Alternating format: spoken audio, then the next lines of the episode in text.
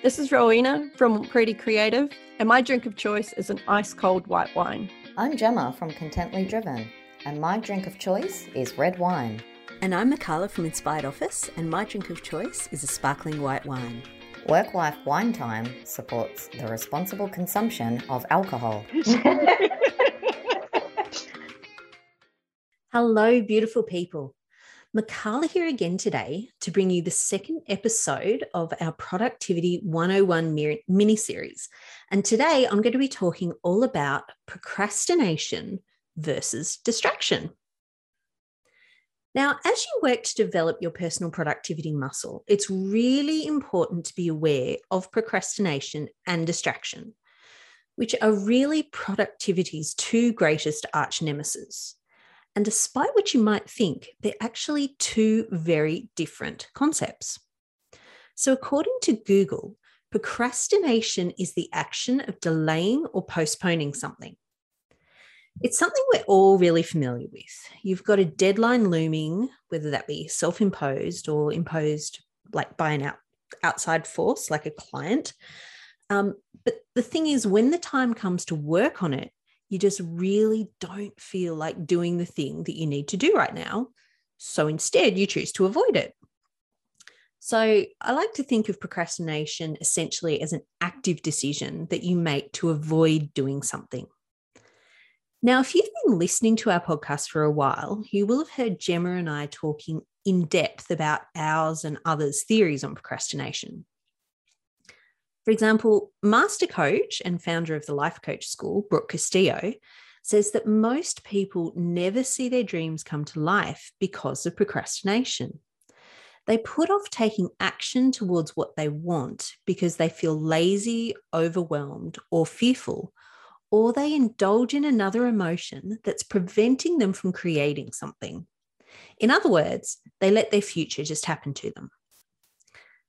From a different perspective, motivational speaker and creator of the five second rule, Mel Robbins, says that procrastination is a form of stress relief. It has nothing to do with laziness, lack of work ethic, or your ability to be productive, and everything to do with the stresses in your life. Mel goes on to say that the reason you keep blowing off work in order to binge on cat videos is because cat videos relieve your brain of stress in that moment making your brain feel like the overall stress in your life is gone. So, while both of those perspectives are different, they're also the same. If you find yourself wanting to procrastinate, it's due to a feeling you're experiencing in your body that you don't like and you want to avoid. So, in order to overcome this, next time you get to a task and feel the lure of procrastination, it helps to be present aware, and willing to explore your feelings. A good way to start is to ask yourself, what am I feeling? Why am I feeling this way? How can I change this feeling to one that's going to motivate me to take action on this task? Now, I know that sounds a bit touchy feely, but the other option is to use willpower to overcome your inner objections and push through to do the work. However, there are two problems with this. Problem number one is you only have so much willpower to get you through your day. If you go through your workday continually using your willpower to help you take action, then by the end of the day, you're not going to have any left over for other things, such as going to the gym or cleaning the kitchen after dinner or not drinking during the week or taking a small serve of dessert. Using sheer willpower to get things done is tiring and it's really not sustainable for you. The second problem with just using willpower is that you're not teaching yourself anything new. If you use willpower to overcome your objections and get the work done just by cracking the whip on yourself, then you're not training yourself to be aware of and open to your thoughts, feelings, and emotions. Now, I'll bet that if you pay attention to the feelings that come up each time you feel the urge to procrastinate, you'll find that they're actually the same or at least really similar. if you challenge yourself to get to the bottom of these thoughts and feelings and work through them each time they come up, then over time, the intensity of these thoughts and feelings will decrease because you've become familiar with them. And so they don't feel so big and scary anymore. Things only feel big and scary when they're not familiar to us. Once they're familiar to us, it's like, nah, walk in the park. I've done it before. You'll eventually get to the point where you think, oh, I'm feeling even anxious about this, and then just get on with the task. So, we've had a good look at procrastination. So now I want to switch gears and dive into distraction. And I absolutely love talking about this one. So back to Google for a moment for another definition, which is distraction is a thing that prevents someone from concentrating on something else. So I like to think of distraction as more of a passive concept. Not so much that we're victims to it, but that it's not something that you actively do, like procrastination, but it's actually something that happens almost by accident.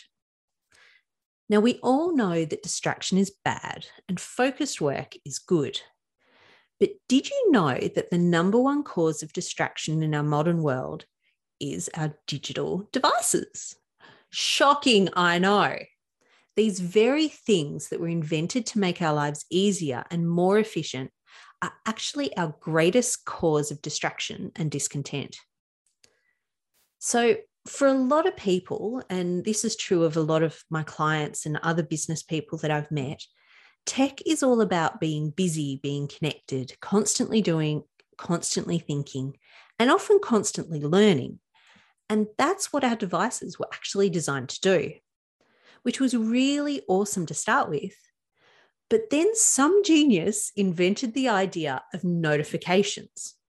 And here's the thing nothing in nature goes ding. Cows moo, insects chirp, waves roar, but only human made things go ding. So, the sole purpose of alerts and notifications is to draw your attention away from what you're currently doing and make you pay attention to something else. And app developers have trained us like Pavlov's dogs to respond to alerts and notifications. Each time one of those little things goes off, we get a hit of dopamine, which is a feel good hormone. And so we're motivated, if not compelled, to check our device and see what's happening and what we might be missing out on. Now, here's some interesting information for you. Studies show that when we're focusing on a task and are interrupted, it takes our brains an average of 23 minutes to return to the same level of focus we had before the interruption. 23 minutes. So I just want to let that one ring with you for a moment. But if you do the math, if you're receiving 20 alerts each day, which are grabbing your attention every time they ping or ding on your phone, you're essentially looking at around seven and a half hours of distracted, unfocused work time per day. So that's just 20 alerts, seven and a half hours of distracted, unfocused work time. Now, for some people, that is a full day's work. So, obviously, what we want to do is avoid distraction. So, here are my top tips to help you avoid it when you're trying to get things done. So, I'm going to start by telling you some or giving you some tips for what you can do if you work mainly on a laptop or desktop computer and then I'll give you some ideas about what you can do if you find yourself working more on your phone, or if you do a bit of a combination of both. You do a bit of work on your computer, then you have to do some things on your phone, then you're back to your computer. So if you mainly work on a laptop or a laptop or desktop computer, the first thing I recommend is you put your phone on silent and put it face down away from your immediate work area. Now, not only will this help you with the distraction, but the last thing you want is that little device sitting there in your field of vision, just inviting you to use it as a tool of procrastination. So, number two, turn off all your alerts and notifications on your computer. And I mean all of them. You don't need dings, pings, and bleeps each time you receive an email or someone sends you a Slack message or someone comments on your Facebook post. It's not helpful, it's a distraction. And number three, if you need to access social media as part of your work, for example, answering messages or engaging with your Facebook group, then I want you to take the excuse away from it. You know, oh, I got on it, but then I got distracted, so couldn't be helped because I need to use it. But in order to take the excuse away from it, I actually recommend using two free Google Chrome extensions. So, in case you're actually not sure what Google Chrome is, it's a browser that you can download for free. Um, and I highly recommend that all my clients and pretty much everyone I come into contact with use it because it has some really awesome extensions. Um, that allow you to do things. For example, I can access LastPass through my browser. So when I go to a website that has a login, um, my LastPass extension automatically recognizes the website and enters my login details and logs me in. So it just it makes it so much quicker and easier. But there are lots of other excellent extensions that you can use to help make your time easier. So highly recommend Google Chrome. But anyway, back to it. The first one, the first extension that I recommend using is called Mindful Browsing. Now, the extension is activated when you access certain sites that you've specified. So you type into the settings the sites that you want it to pop up when you use. And I've set it to appear for all my social or all social media websites. So that for me is Facebook, Instagram, and LinkedIn. I don't really use any others.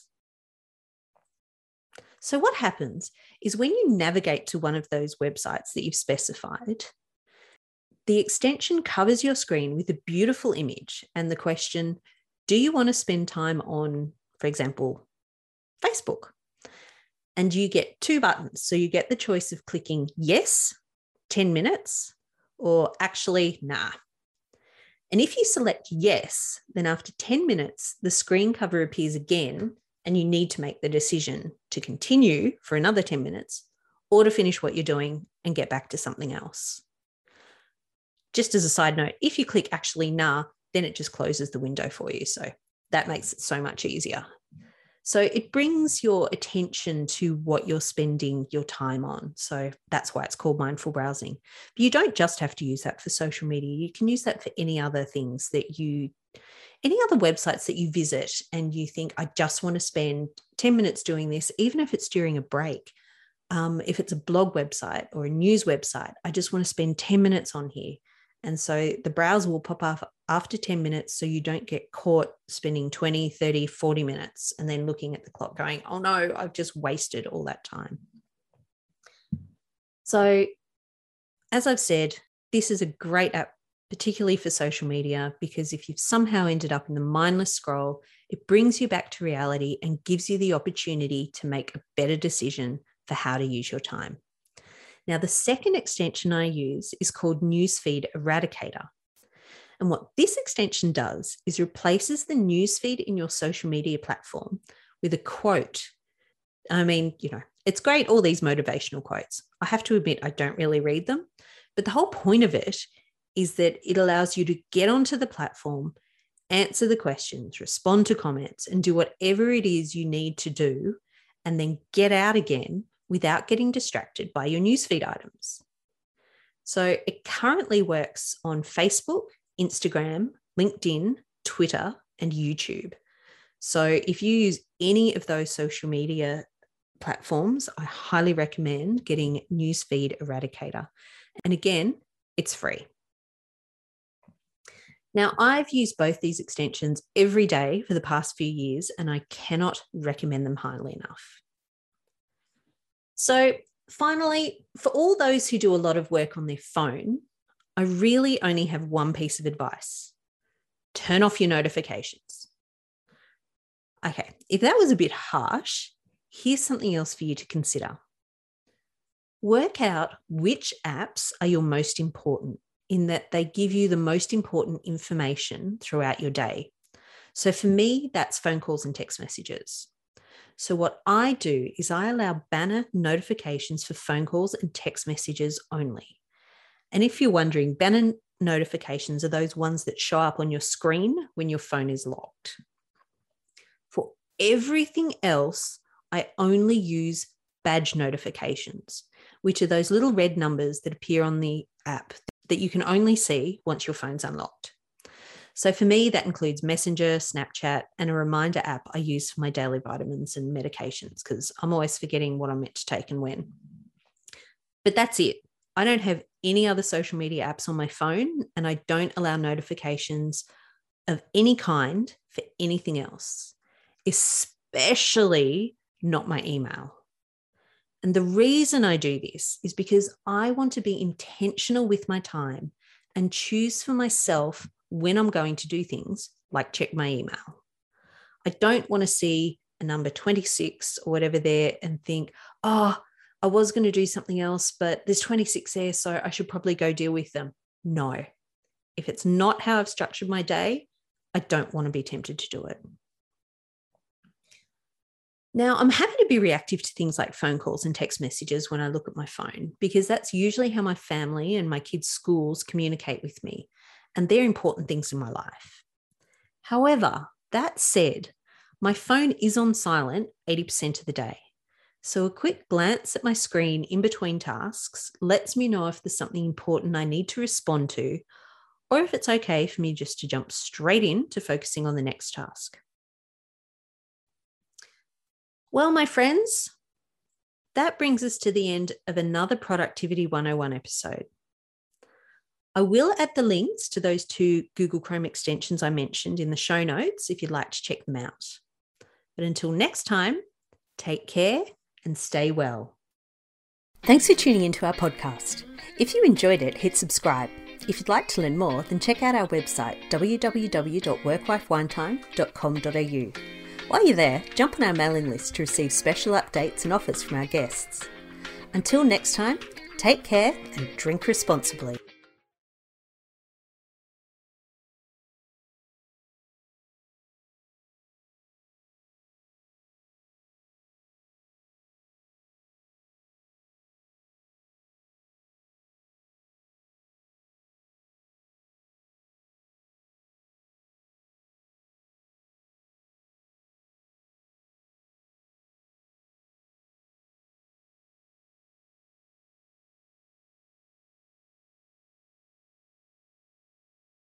Thanks for tuning into our podcast. If you enjoyed it, hit subscribe. If you'd like to learn more, then check out our website www.worklifewinetime.com.au. While you're there, jump on our mailing list to receive special updates and offers from our guests. Until next time, take care and drink responsibly.